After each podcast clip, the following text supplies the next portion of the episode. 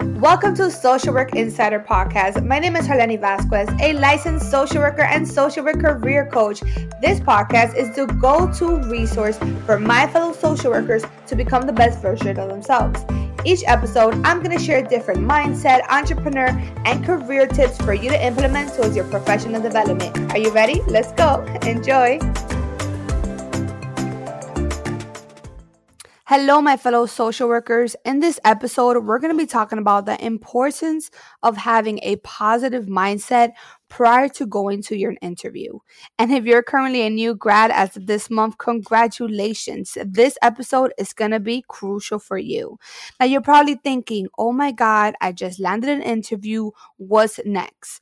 You're probably overthinking. You're probably thinking, I don't have much experience. They're not going to hire me. You're thinking so much negative thoughts right now. So I really want you to really pull back and tell yourself and validate everything that you have.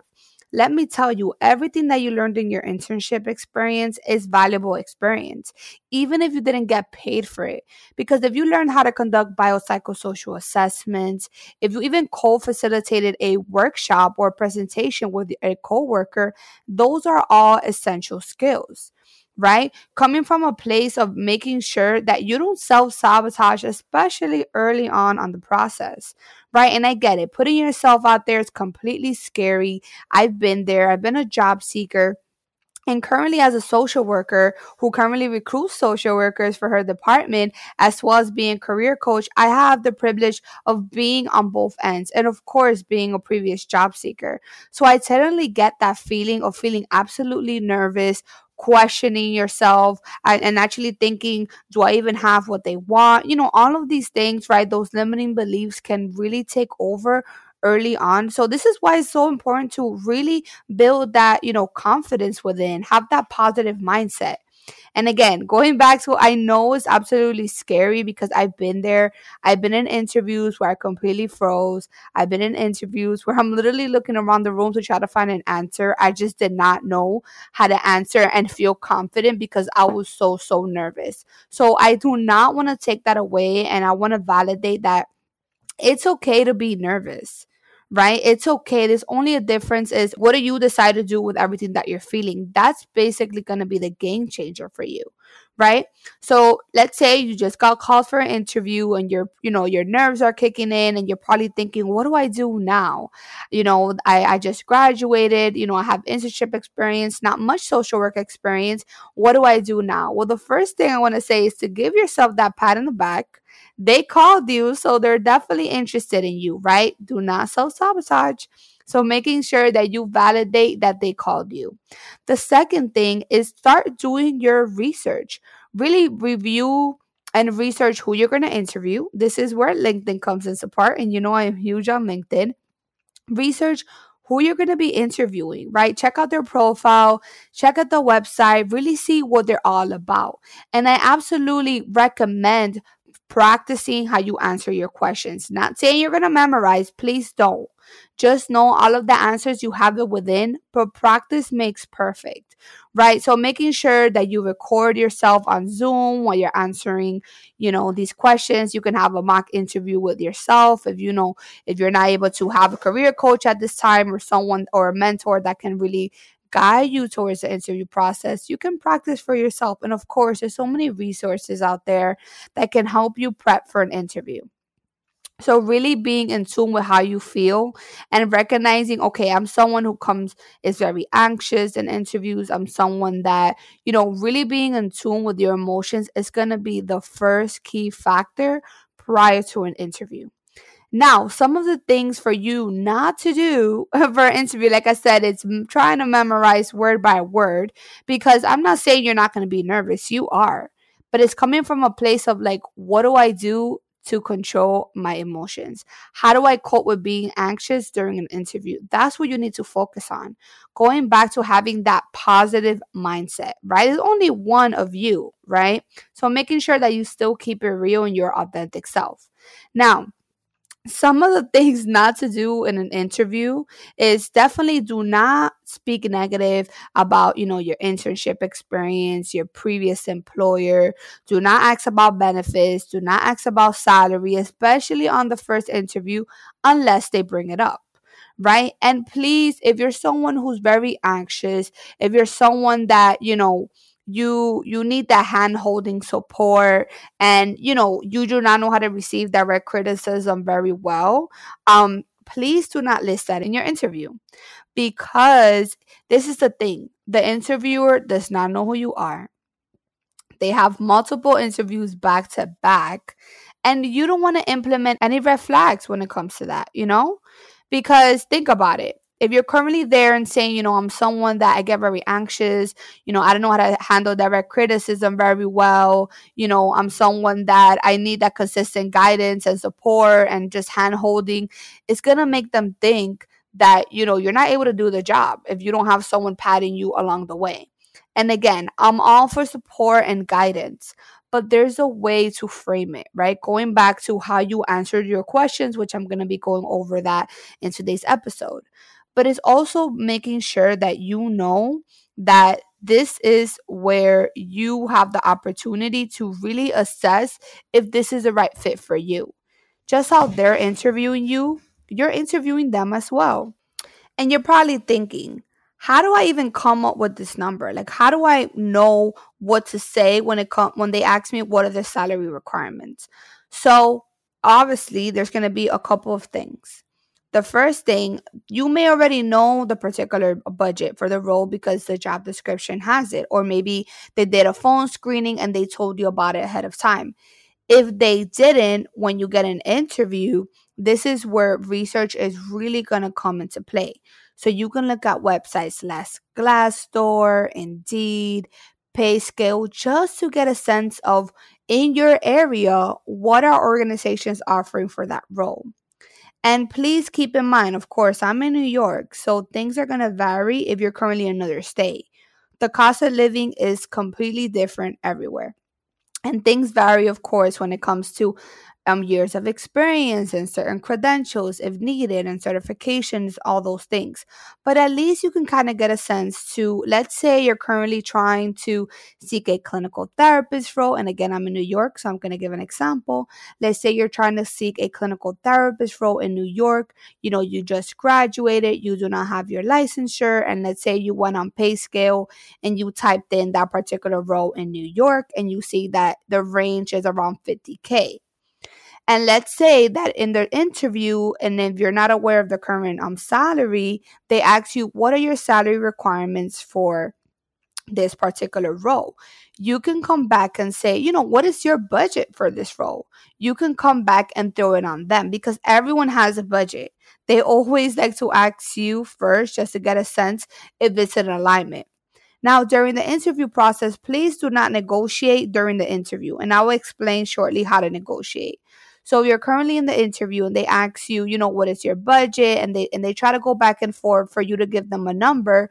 It's important to really come from a place of, you know, I'm looking for a good fit right now. I just graduated and I'm very interested in really finding a perfect fit for me right now. If they continue to insist, this is where the market research will come into play, because you can say, you know, my current budget at this time is around 50 to 55K, an example. And if they say, or they may say that seems reasonable, or they may just say, okay, that's understandable, or they may say, oh, that's out of our range. If they say that's out of our range, you're not going to negotiate right there. Because remember, this is the first interview.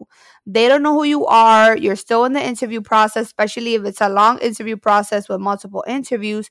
So you don't want to, you know, shoot them down with just saying numbers, right? And unless it can also happen if that they don't ask you, they pretty much tell you. Like, let's say, oh, this particular role, you know, offers around like 45 to 50. You can come back and say, you know, that seems reasonable, but I'm more interested in learning more about the role. So we kind of got that out the way regarding the interview process. Now, the way to negotiate is, once you're giving like they call you to give you the offer, let's say it's over the phone, you're going to say, thank you so much for this opportunity. would it be possible for me to have this offer in writing along with the benefits package for me to review to ensure it's a good fit for me and my family, and I will get back to you within 24 hours.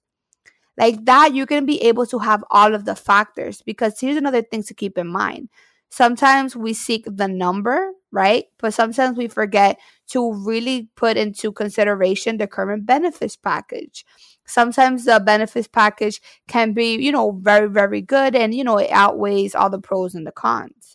So making sure that you're able to take everything into consideration before you're making a decision. So this is why it's also important to have everything in writing. Now, if an employer comes with, oh, no, we can't do that, we need a decision right now, pressuring you, then that's going to say a lot about the organization. And it's very important. It can be a huge red flag. You should ask yourself, do you really want to be a part of an organization that cannot give you the time of day or even a few days for you to really make a huge decision? So take that into consideration. Another thing is when you negotiate, right? Let's say they do offer you, send you the benefits package, give you the offer in writing. If you negotiate, I cannot stress this enough, they're not going to rescind the offer. If you negotiate, they don't agree, they're not going to rescind the offer. You have the offer in writing. Now, the way to negotiate, let's say they currently offer you 45, and you know that the current market is offering you 50 for that particular role. Then you can reply back to the email and say, thank you so much for this opportunity. Would it be possible to negotiate the current offer from 45 to 50 because of the following reasons? Now, you're going to have already the market research that you already did, and you're also going to have the job description and your particular experience on hand to be able to reflect why you deserve more. Not saying, oh, I deserve more. Like, you have to list out, if they currently ask, let's say, for 2 years of experience and you have 5, you want to list that. If they currently ask for, bilingual social worker, then you want to list that. Really comparing and showing them. It's kind of going back to, why should they invest in you more? What reasons and how can you help contribute to solving the overall problem of the organization, right? Really showing them that you're the solution. And if you give me, this particular offer, I'm going to help you achieve your goals. You know what I mean? So it's always going back to a place like, do not be afraid to negotiate, right? Own your experience, right? And also going back to the interview process, if they currently ask you questions that you do not know how to answer, do not let that, kind of get to you, because this is where the essential social work skills are going to come into play. They want to know if you're paying attention. Remember, they have your resume. They know exactly what you have and what you don't have. And sometimes they just want verification. So if you're someone that does not have your license and they ask you, are you licensed, right? Don't get nervous, because, you don't want to start thinking oh, my God, I don't have my license, or I'm not going to take it this year. Kind of putting a little story in your head.